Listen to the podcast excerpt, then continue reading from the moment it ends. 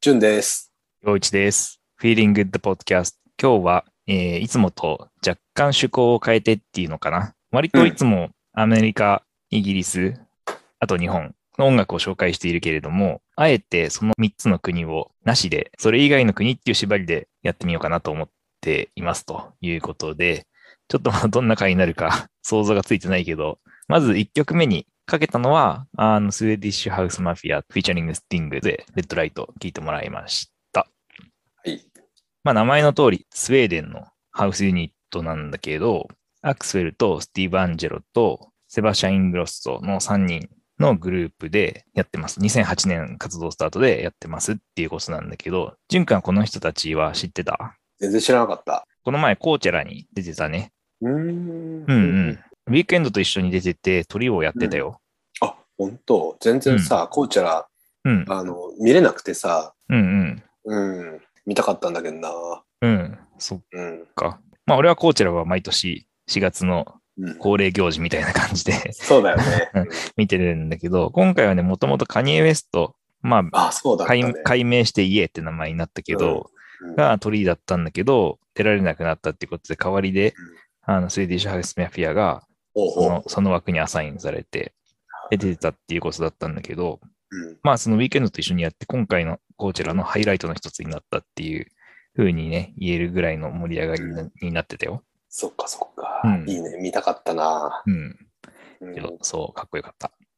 でね、あの、この人たち、まあ、スウェーディッシュハウスマフィアは3人とももともと名の知れた DJ たちだったんだけど、うんでさらにね、エリック・プライズっていうもっと有名な DJ の人も一緒に4人で活動をしてたんだけど、まあ、その人は脱退して、それから3人でやってますっていうことで、抜けて3人になってから2009年からスウェーディッシュハウスマフィアっていう名前をね、名乗って、で、ヒット曲を連発していたんだけど、2013年に1回解散して、で、18年に再結成したっていうことなんだよね。なるほど、なるほど。うん。で、去年2021年に8年ぶりに新曲をリリースして、2022年に入ってからは3月に、まあ、スティング、うんとうんまあ、コラボした曲をリリースしたっていうことで、今日は紹介してみたっていう感じ。スティングの説明はまあ必要ないんじゃないかと思うんだけど、まあ、元ポリスっていうバンドの、まあ、イギリス人の人だけど、そのポリスの名曲のロクサンヌっていう曲をフィーチャーした曲になってるんだよね。おうなるほど、この曲ね、かっこいいよね。ね久しぶりにね、うんあの、こうハウスっていうんかな、聞いたけど、うん。かっこいいね。聞きやすいっていうか、ちょっとあんまりこう、ハウスの曲ってなると喋ることが 少なめになっちゃうから、あそう、のそうあんまりね、ここのうん、ね、ポッドキャストで紹介はしてなかったんだけど、うんこの前、フジロックにヨナス・ブルーが来るって、あ、そうだね。ですね、紹介しててね、あとトム・ミッシュの曲もトミッね、シュね。ハウスの曲をね、紹介してたけど、うん。まあ、あとはスウェーデンのアーティストっていうことで喋ろうとすると、まあ、スウェーデンの音楽って結構日本でも馴染みがね、深いと思っているんだよね。まあ、古くはアバがいるけど、1970年代に、まあ、世界的ブームになって日本でも流行りましたっていうことで、でそれから、まあ、定期的にね、スウェーデンの音楽のブームって日本でも起きてるんだけど、90年代にはスウェーディッシュポップブームっていうのがね、まあ、これもまた世界中で起きたんだけど、日本でも旋風を起こしていて、ロックセットとか、メイヤー、うんまあ、メイヤーはね、How Crazy Are You って曲が CM とかでも流れてたけど、カーディガンズ、エイス・オブ・ベース、うん。うんあと、はね、もっと最近だと、あの、ペーター・ビオルンジョンっていう、まあ、口笛ソングっていうのがね、よく知られてると思うんだけど、うん耳について一回聞くと忘れられなくなっちゃうような、 そうだねなんだけど、うん。あとは女性シンガーのザラ・ラーソンとか、あとはね、ジャズのクープっていう人たちもね、めっちゃいいんだよね。うんうんあとたくさんいは、るね。そう、たくさんいる。ハウスだとラスマス・フェイバーとかね。あ、ラスワスイは懐かしい ね。あと EDM のアビーチもそうだし。うんうん。そう。まあもちろんね、あの、ジュン君はスウェーデンって言ったらメタルの国っていう感じになるかもしれない。あとはハードコア。うんもうねそだかっこいいけどそのイメージがね、うん。強いよね。そう。まああえてそこは外して、うん あの、こんな人たちいるよっていうふうにね、今紹介してみたんだけど、うん。あとはね、有名プロデューサーもね、まあ日本でも知られてるっていう人が、まあ特にね、二人いるかなと思っていて、マックス・マーティンっていう人でね、すごくはいはいはい。うん。まあ、古くはバックストリートボーイズとか、ブリトニー・スピアーズ、ピンク、アッシャー、アブリル・ラビーン、ジェシー・ジェイ、ケイティ・ペリー、クリスティナ・アギレラ、テイラー・スウィフト、もうなんかそうそうたるメンバー、メンツそうだですね。うんまだまだいる、アリアナ・グランデもそうだし、ウィークエンドとかコールドプレイもね、手がけてるっていう感じで、うんうん。あともう一人はね、トーレ・ヨハンソンっていう人がいるんだけど、この人はね、日本人のプロデュースもやってるんだよね。へうんえ。。まあ、まあ、まあ、カーディガンズ、クラウドベリー・ジャム、ジュニア・シニア、スウェード、ニューオーダー、フランツ・フェルディナンド、OK ゴーっていうあたりをプロデュース。スしてるんだけど、日本人だと、梶秀樹、ボニー・ピンク、ルクプル、原田智代、レミオ・ロメン、中田康隆、このあたりのところもね、まあ、プロデュースしてるっていうことで、おー。なるほど。ね、スウェーデン音楽、それからスウェーデンプロデューサーを通じたバンドアーティストだけじゃなくて、スウェーデンに関連する音楽っていうのがね、世界で日本で広まってるし、馴染みがあるっていうかね、親しまれてるっていう、うんそんな感じ。うん。なるほど、なるほうど。ん。まあ、そんな紹介をしたかったっていうことで、今日は、スウェはーい。ジハウスの日を聞いてもらいました。はい、ありがとうございます。じゃあ次はこちらです。どうぞ。じゃあ聞いていただいたのは、メシュガーで、えー、ジ・アビスマル・アイです。はい。はい。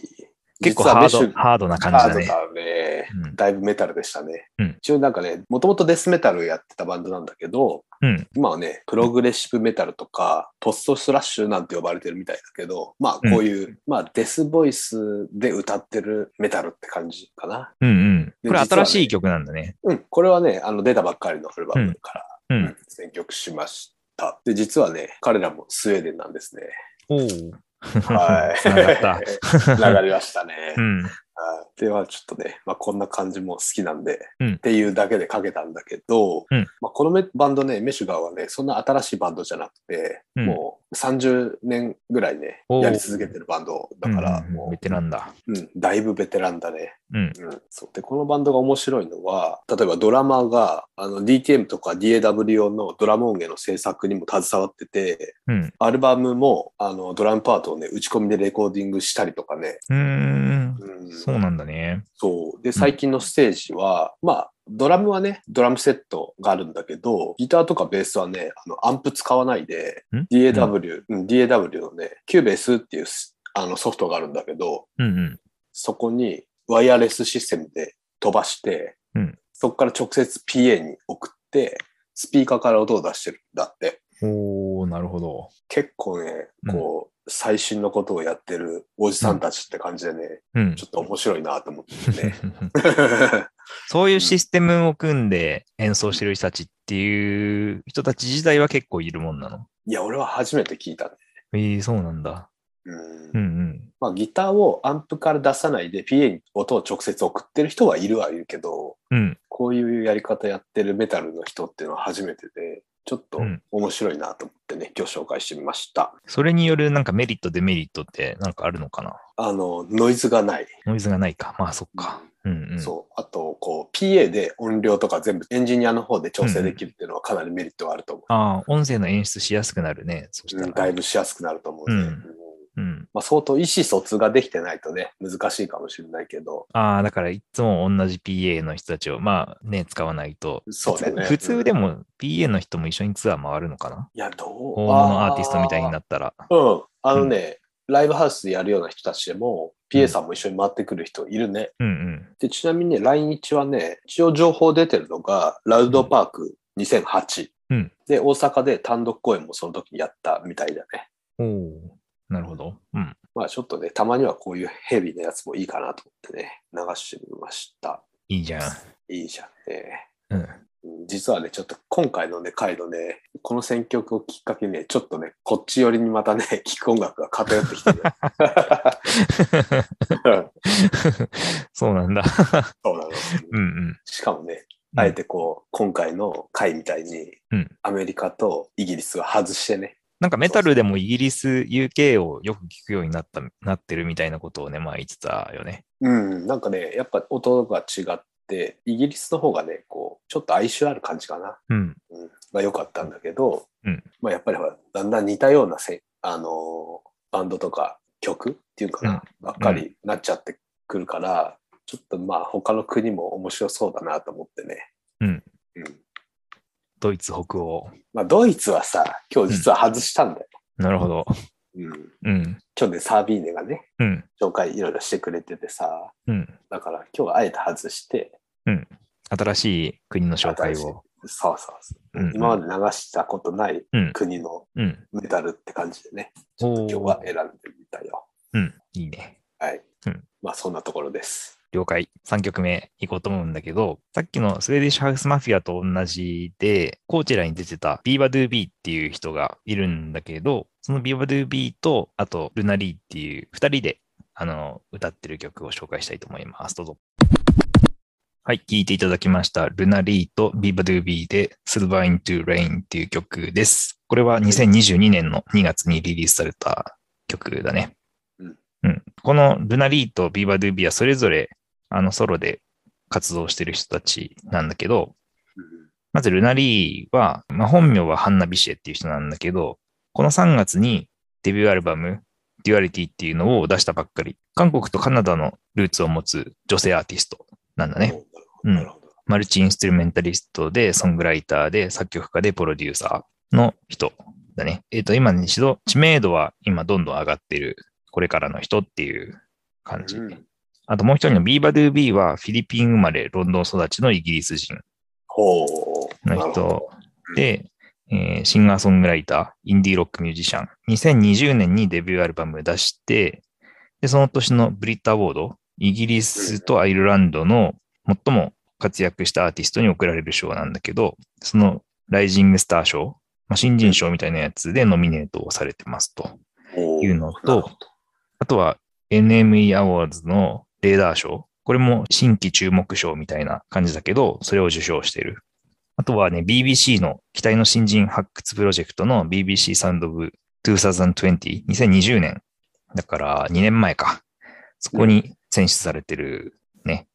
で、今もうすでに人気のアーティストで、コーチェラにも出て、まあかっこいいインディーロックだったけど、あの衣装はね、結構フリフリで可愛い感じなるほどになっね。て、うんうんそう。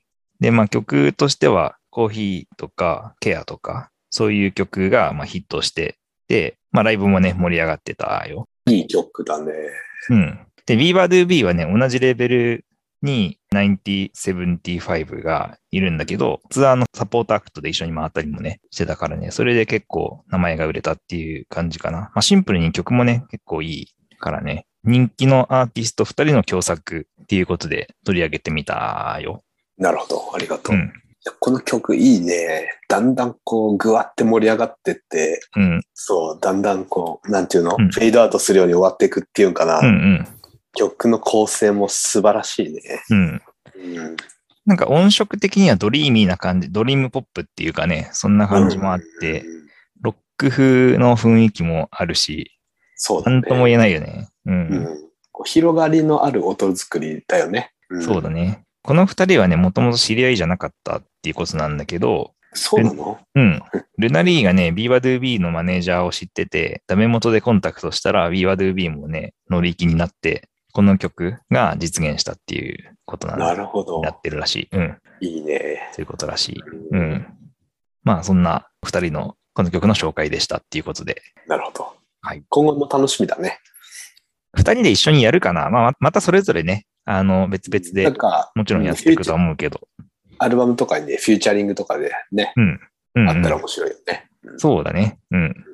まあ、そんな感じです。はい。はい。では次は、アフリカがからね、選曲しました。どうぞ。うんえっと、アフリカのトーゴ、西アフリカのトーゴのバンドで、えーアルカンっていうね、まあ、なんだろう、メタルバンドっていうのかな、の、えっ、と、As I Can Breathe を聴いていただきました。いい。はい。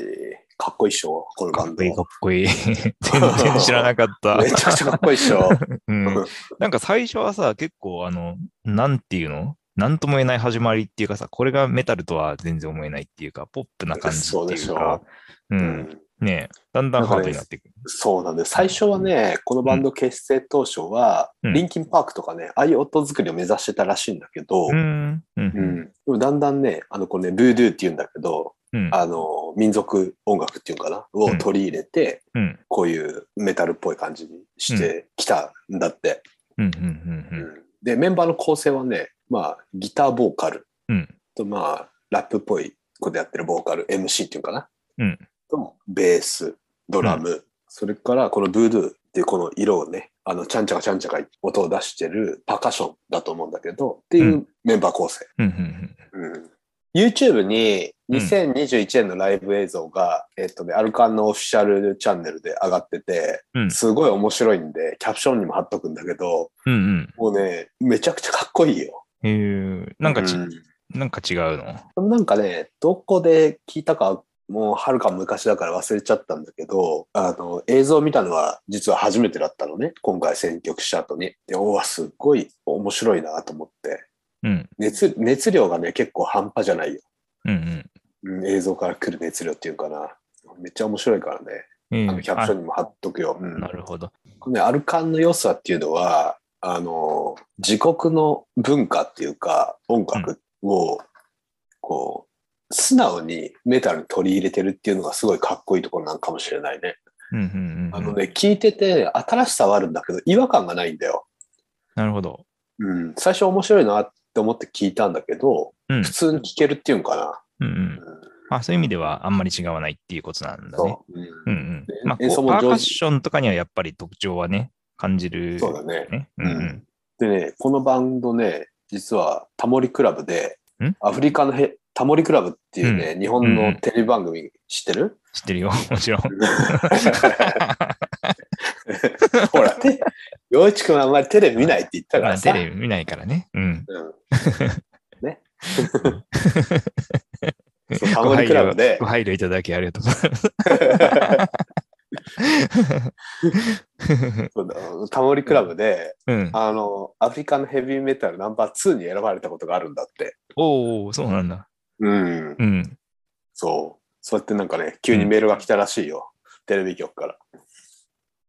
ああう、んそのバンドのところにね、届いたってことそう。ううん。あなたたちはナンバー2ですっていきなり言われたの。うんあなたたちのあな、あなたたちのバンドをナンバー2に選びましたってメールが来たらしああってなるんじゃないの い。 なるでしょ。だから、いつか日本にうん、まあ来るのが夢らしいね。なんだえーじゃあそこで一応つながりができたんだね。うんうん。でちなみにね、東郷ではメタルバンドはアルカンが唯一らしいんだけど、うん。うん南アフリカは結構メタルシーンは熱いみたいなんで、またどっかの回でね、僕もあの選曲っていうか掘り下げて紹介できたら面白いかなって思っておお南アフリカ特集会。 いや、特集はしない。一曲でいい です。すごい偏りそうだよ。南アフリカ。狭いからさ。映画に出てるラッパーは知ってるけど、それだけだな、俺は。まあ、そういう程度でし ょ、うん、うん。まあちょっとね、じゃあ、うんまあいいんじゃないうん。南アフリカ特集会も候補に入れておき2022年ましょうよ。のうちに。そうだね。 まあでも面白い音楽に出会いそうな気はするよね。そうだね。僕らにとっては新しいというか。うんということで、アルカンでした。皆さんぜひ。じゃあ次にまた僕から紹介しますが、えー、ビーバドゥービーと同じフィリピン出身ということで、まあ、ビーバドゥービーは出身ではないのか。まあでもフィリピン関連でノーローム聞いてもらいたいと思います。どうぞ。はい、聞いてもらいました。ノーロームで I Want You っていう曲です。はい。このノーロームもビーバドゥービーと一緒でフィリピン出身。まあ、ビーバドゥービーの場合はその後イギリスに引っ越しちゃったんだけど、まあ、この人もね、まあそういう意味では同じで、ロンドンで今活躍している24歳のアーティストなんだよね。2021年の12月にファーストアルバムを出した人で、で、レーベルはね、ダーティーヒット。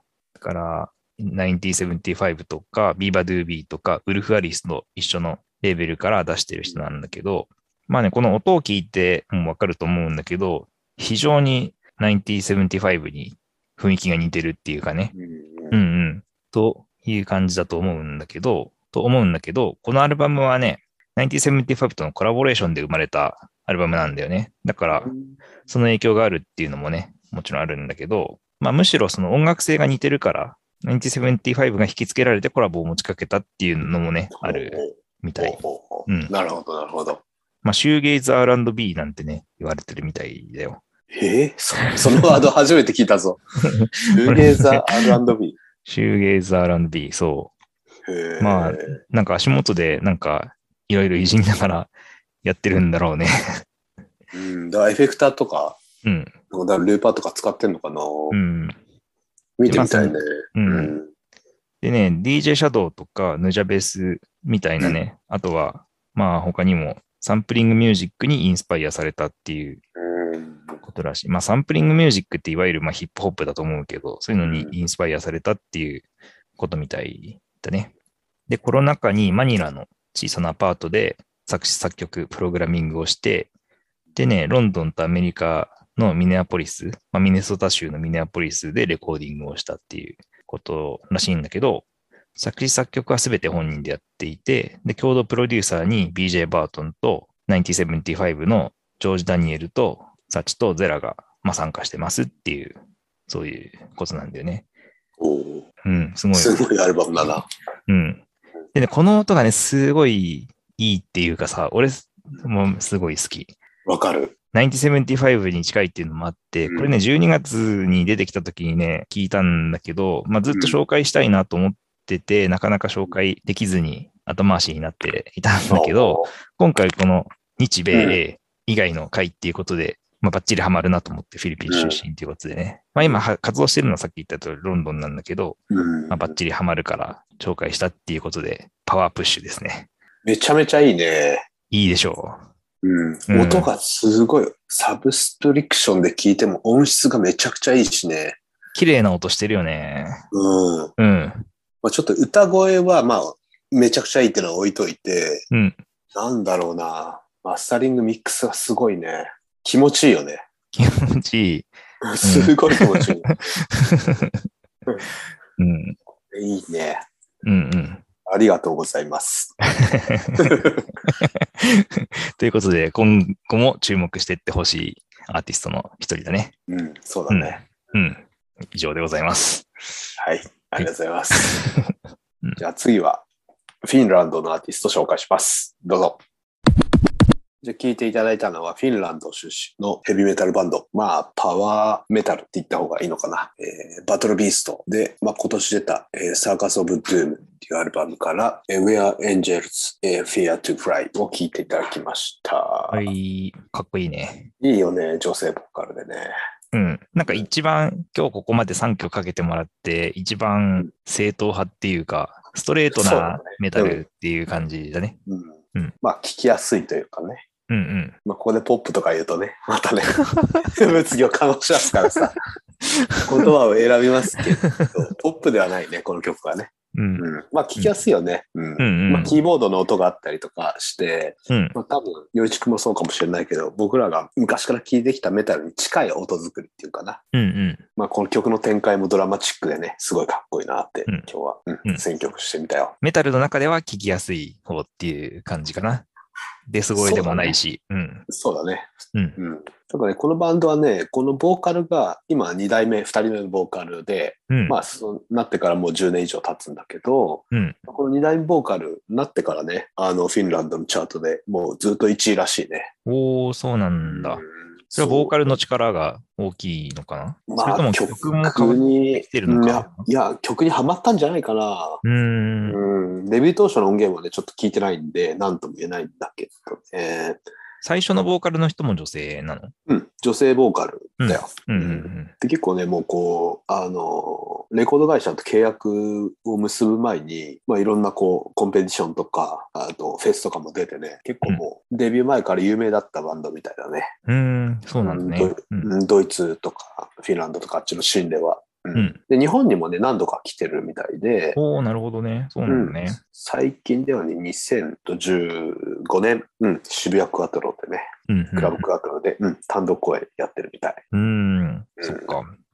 ジュン君はメタルのライブに行くことはあるのまあね、メタルのライブってさ、行ったこと、まあ要はその有名なアーティストって行ったことないんだよね。うん例えば日本でもさ、ラウドパークとか、うん。うん。ノットフェスとかやるけど、うん。どっちもすっごく行きたいんだけどうん、タイミングがなかなかね、合わなくてね、全然行けてないんだよね。確かになかなかタイミングがね、合わせられないと、そう。ね、こればっかりはっていううん感じだけどね。だからメタそっかルっていうのが正しいかどうかわかんないけど、うん。マキシマム・ザ・ホルモンは見たよ。うんうんうんめちゃくちゃかっこよかったね。うんうん。おお、そっか。そう、見る前まではね、そんなにファンじゃなかったけど、うん見てからファンになった。えー、そっか。うんまあそういうのあるよね。えー結構あるよ。 うん。俺もミューズとかそうだったな。あ、ミューズすごかったって言ったもん ね。そう見る前はね、半信半疑な感じだったけどね。まあ2001年の話だけ ど。 いや、でもさ、そういう衝撃のあるさ、ライブっては絶対忘れないよね。うん。俺そうだよ俺ねも。さ、ほら、うん洋一君とブロックは違ったけどさ、幕張メッセで見たレイジャー・ゲンスタ・マシンはもう、うん昨日のことみたいに覚えてるよね。あ印象が強すぎて。強すぎるよ。 うんあれはかっこよかっうたんな。、俺、汗かきすぎて途中で2回水買いに行ったよ。 なるよ ね。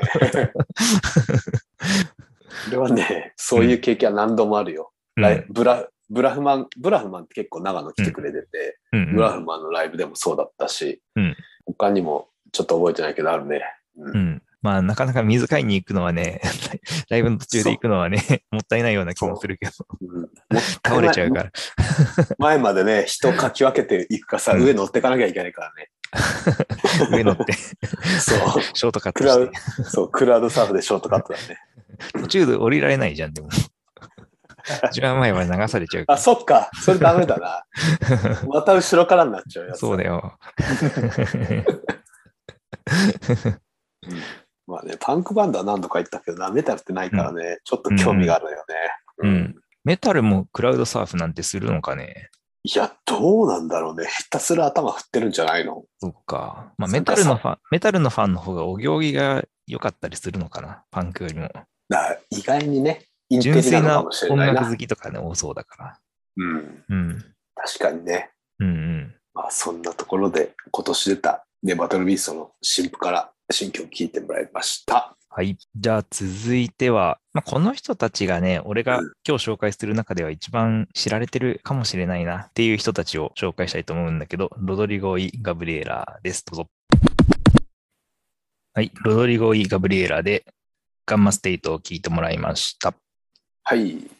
これはよく知ってる人もね、いっぱいいるんじゃないかと思うんだけど、メキシコ出身のね、ギタリスト2人ユニット、まあ、スパニッシュギターっていうスタイルのギターになるのかな。うんリズミカルで早弾きを駆使したギターの奏法っていうかねうん。で、特徴というか、まあ、インストゥルメンタルでやってる2人だね。めちゃくちゃ好きだよ、俺。 こういうの。 どううんずっと聞いてた久しぶりに聞いたえっとねかな、久しぶりに聞いたね。うんでも友達でね、こういうフィンガースタイルのギタリストがいてさ、うんうん。だからこういう音楽大好きなんだよ。うん。いいよね。いつ聞いてもいいよめねち。ゃくちゃ。そうなんだよね。うん。いつ聴いてもね、同じこう、初期衝動うん。を味わえるっていうかさ、同じ感動をね、いつでも味わえる よね。だよね。何回も弾けるっていうかね。だよね。うんうん。で、この2人はね、リードギターがロドリゴ・サンチェスっていう男性の人で、リズムギターがガブリエラ・クインテーロっていう女性の人なんだけど、日本ではね、2006年の、まあ、セルフタイトルのセカンドアルバム、放題は劇場ギターラっていうタイトルだったんだけど、これがうね、んすごくよく売れたから、まあ、チャート入りするぐらいにね、売れたんだよね。なるだほかど。ら、うん、知ってる人もね、多いと思うんだけど、まあ、スパニッシュギターをやってる2人なんだけど、まあ、2人ともね、メタルとかハードロックが好きで、で、劇場ギターらにもね、レッド・ゼッペリンのステアウェイ・トゥ・ヘブンとか、メタリカのオライオンがね、収録されていたんだよね。聞いた聞いた。うん。まあ、それがすごい売れたけど、その後、まあ、あんまりチェックしてなかったっていう人がね、うん多いかもしれないなと思って、まあ、今回、この日米英以外会っていうことで、ロドリゴ・イー・ガブリエラ、皆さんが知っているこのバンドを改めて紹介しようかなっていうことで、この人たちどんな人っていうのと、あとはまあ、この人たちの、まあ、現在地の確認っていうかね、最近こんな感じですっていう、まあ、そんなに そんなに俺も追いかけてたわけじゃないから、そう紹介できんできることも限られてるけどうん、あとは、まあこの人たちメ、メキシコの人たちっていうことで、ラテン世界の音楽っていう切り口でも、ちょっとだけ触れて見ようかなと思ってるんだけど、うん、この二人はね、メキシコシティで15歳の時にね、知り合ったんだって。おお、うんで、メタル好きで意気投合して仲良くなったっていうことみたい。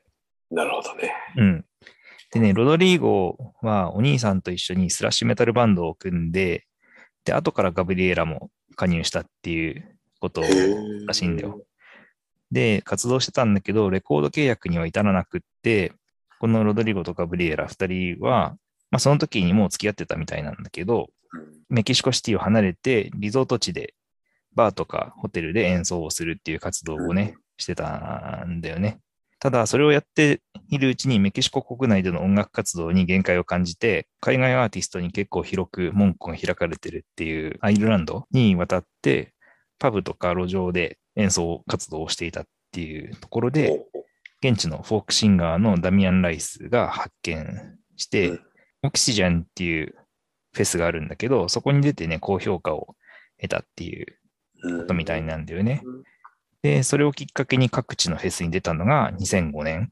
で、その後2006年にセルフタイトルのロドリゴ・イー・ガブリエラっていうタイトルのセカンドアルバムを出して、まあ、日本だと劇場ギターラーだね、さっき言った通り。うんうんアイルランドでは、あの当時よく売れてたアークティック・モンキーズとか、うんジョニー・キャッシュとかを抑えて1位になったっていう、おおなるほど。アイルランドで爆発的にすごいな。あのヒットしたし、世界的にもね、うんヒットしたっていう感じ。でね、日本ではね、ソロでも2008年に来てて、あとはこの年にはフジロックにも出ててね、俺はそれ見たけどかっこよかったよ。いいね。うん。あと、その後もね、2009年、2012年、14年、19年にアルバムを出してて、でコンスタントに活動してるっていうことなんだけど、あと2011年にはね、パイレーツ・オブ・カリビアンのサントラにも曲を提供しているんだよね。あ、そうなんだ。うん。ええうんうんちょっとそのサントラも聞いてみよう。 うん、好きな映画だしね。うん。あ、本当好きなんだね。うん。ジョニー・デップが好きだよ。 ジョニー・デップね。かっこいいじゃん。うん。 で、まあ、今回このかけた曲は、2019年の一番新しいアルバムのアウトテイクで、2020年にリリースされた曲なんだよね。なるほど。で、まあ、俺は久しぶりにその時に聞いたんだけど、2006年の雰囲気のまんま、早弾きもね、かっこいいしっていう感じで、相変わらずかっこいい音楽続けていてくれてありがとうございますっていう。そうだね感じだったんだけどね。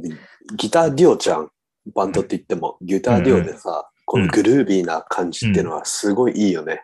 に、で、一人じゃやっぱ出なくて、こういうのって、うん、デュオっていうところはずるいね。ずるい。ずるい。かっこいいよ。うん。でね、まあ、アルバムではね、ボーカルをフィーチャーした曲があったりとか、あとエレキギターをね、使ってたりとかもねうん、あとは、まあ、テクノっぽいっていうか、がリミックスの曲とかもね、あったりして、まあ、そういうね、面白さもね、あるんだけどね。いわゆるロドリゴ・イ・ガブリエラのスパニッシュギターの曲だけじゃなくて、そういうのもね、聞いてみると、まあ、幅を感じられてね、いいかもしれないね。うんうん。っていうことで。あとは、まあさっきも言った通り、メキシコ出身っていうことで、ラテン世界の音楽っていうことなんだけど、実はね、スペイン語圏にはスペイン語音楽の流行っていうのがね、あるんだよね。うんあの、まあ何言ってるかっていうと、もう英語圏の音楽、まあなんていうの、ビルボードチャートみたいなさ、ああいう音楽とはまた別の流行りしたりっていうか、流行っていうか、ランキングみたいのがあって、で、メキシコとかペルーとかボリビア、ベネズエラ、キューバっていう、ラテンアメリカに俺は好きで、あの、旅行に行ったこともあるんだけど、あの、どこの国でもかかっていた定番曲っていうのがね、あったりしてね、面白いんだよね。うん なるほどね。そう。ラテン世界の音楽っていうと、レゲトンとか、ラテントラップとか、ラテンポップとかっていうようなね、あのジャンルの音楽があったりするんだけど、まあ独自のね、チャートも、ビルボードとは違うチャートがね、あったりしてね、面白いんだよね。なるほどね。うん。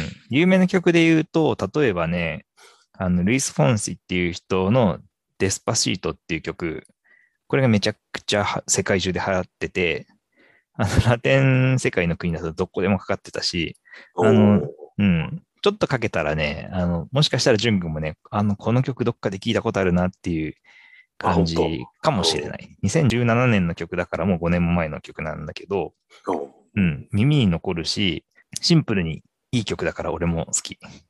あ、いいね。うんラテン系の人はね、みんな好きだと思う。どこの、なるほど、なるほあど。の、どこの国でもかかってたし、そうだね、旅してる国はどこでも、2017年以降に行った国はどこでもかかってたよ。今でもかかってるかもしれないけどおう。そっかへ うん。だから、まあその英語圏のね、音楽事情の他にもう一つ大きな別の世界があって面白いよっていうことの紹介をしたかったっていうか、まえなるあほ、ど。でも そんなに詳しくないからね、あのこのぐらいしか言えることなくてそこが浅いなっていう感じなんだけど。 まあデスパシートの他にもかっこいい曲っていうのはね、まあリストに入れておこうと思うんだけど、モトロフっていう人たちがいて、これね、プトっていう曲があって、97年の曲だからもうすごい前の曲なんだけど、もうだいぶ前だな。まあ古いけど、これね、ビースティーボーイズみたいでかっこいいんだよね。おいいね。聞いてみたい。うん。え ちょっと待って、だからね97年って何年前もう25年も前 か。そういうことか。 まあ、あの、 ビースティーボーイズ流行ってたからね。だいぶ流行ってた まよ。あついそういう曲作っちゃったのかもしれないけど。 うん、あそーなるほど、なるほど。う。なかなかね、あの、聞くきっかけがないかもしれないけど、うんロドリゴ・イ・ガブリエラきっかけで入っていくことはあんまりないかもしれないけどさ、もういもう一歩行くと、あの、面白い世 界があるから。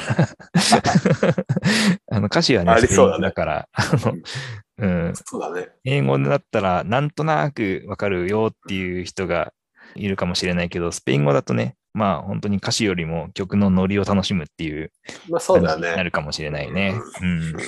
そんなところで紹介でした。はい。はい、ありがとうございます。じゃあ今日最後にうん選曲したのは、うんアシですっていうバンドうんなんだけど、このバンドはね、ストリートパンクっていうジャンル、まあパンクの、まあちょっとハードコア寄りのパンクなんかな、うんなんだけど、まあ見た目はね、スパイキーヘッズで、秒ジャン、秒の打ってある革ジャン着てみたいな、そういうパンクバンドなんだけど、うん実はこの足ですもね、メキシコなんだよね。おうそう。このバンドを知ったきっかけはね、僕あのね、バンドを実は2つやってて、うん1つはね、前もちょっとね、話したんだけど、インストのバンドやってるんだけど、うんもう1つね、こうパンクバンドやってるんだけど、そのボーカルがね、すげえバンド見っけたっつってうん教えてくれて、うんおうもう10年ぐらい前なんだけどね、うんそこからね、ちょっとね、フォローしてるんだけど、今日のね、この日、米、英、以外会ってことで、うん最初に選曲したのはこのバンドだったんだよね。えー、そっか。そうかっこいいもんね、これ。かっこいいでしかっょ。こいい。うん。こんなバンドいたんだな。 そうでしょ。いいじゃん。うん。まあ、曲名もさ、インパンク、ウィスラッシュっていううね、ん。曲名でね、まあ、アルバムのタイトルナンバーなんだけれど、似たようなバンドっていうと、うアんメリカにカジュアリティーズってバンドがいるんだけれど、おううんうんうん。あ、そっか、似てそるか。うんうん。最近のカジュアリティーズに似てるかもしれない。うんうん。昔のカジュアリティーズはね、もうちょっと追いパンクとかね、うんなんだけど、うん今はね、こういうストリートパンクっていうか、こういうハードコア寄りのね、カジュアリティーズ知ってるよ、いちくん。知ってるよ。ジュンクに教えてもらった。あ、そうだっ け そっか。よかった、覚えててくれて。うん。もう何年も前だけど、10年ぐらい前とか。まあだいぶ前 だよ。だいぶ前です。うんおそらく。まあそんなね、まさかうん。最後に紹介したバンドがうんメキシコで被メキるシとコでねは、、つながった。 つながったね。まあ、 綺麗なね、スそうストーリーというか、これもさ、いや今日ね、 32回。 32回目さ、うん。ね、スウェーデン2曲、うん。 メキシコ2曲。 うんフうんィリピン2曲。 そうだね。 それは陽一くんでしょ自分の選挙まあまあ区じゃん まあ、それは、そうだね。ま あね。まあでもこの足ですはね、あの、まあ引き続きね、ちょっと追っかけてはいるんで、また紹介したいんだけど、うんまあちょっと今日のね、回の選曲、僕の曲はね、全部こう、メタル、ハードコア、パンクみたいな感じで選んだんだけど、ちょっとね、この回をきっかけに、個人的にロック熱が上がってきてるん で、またかっこいい曲を紹介したいなっていううん。個人的なそういう思いがあります。期待してます。はい。じゃあ改めて最後の曲の紹介です。足です。で、インパンク B スラッシュ聴いてください。順でした。よいちでした。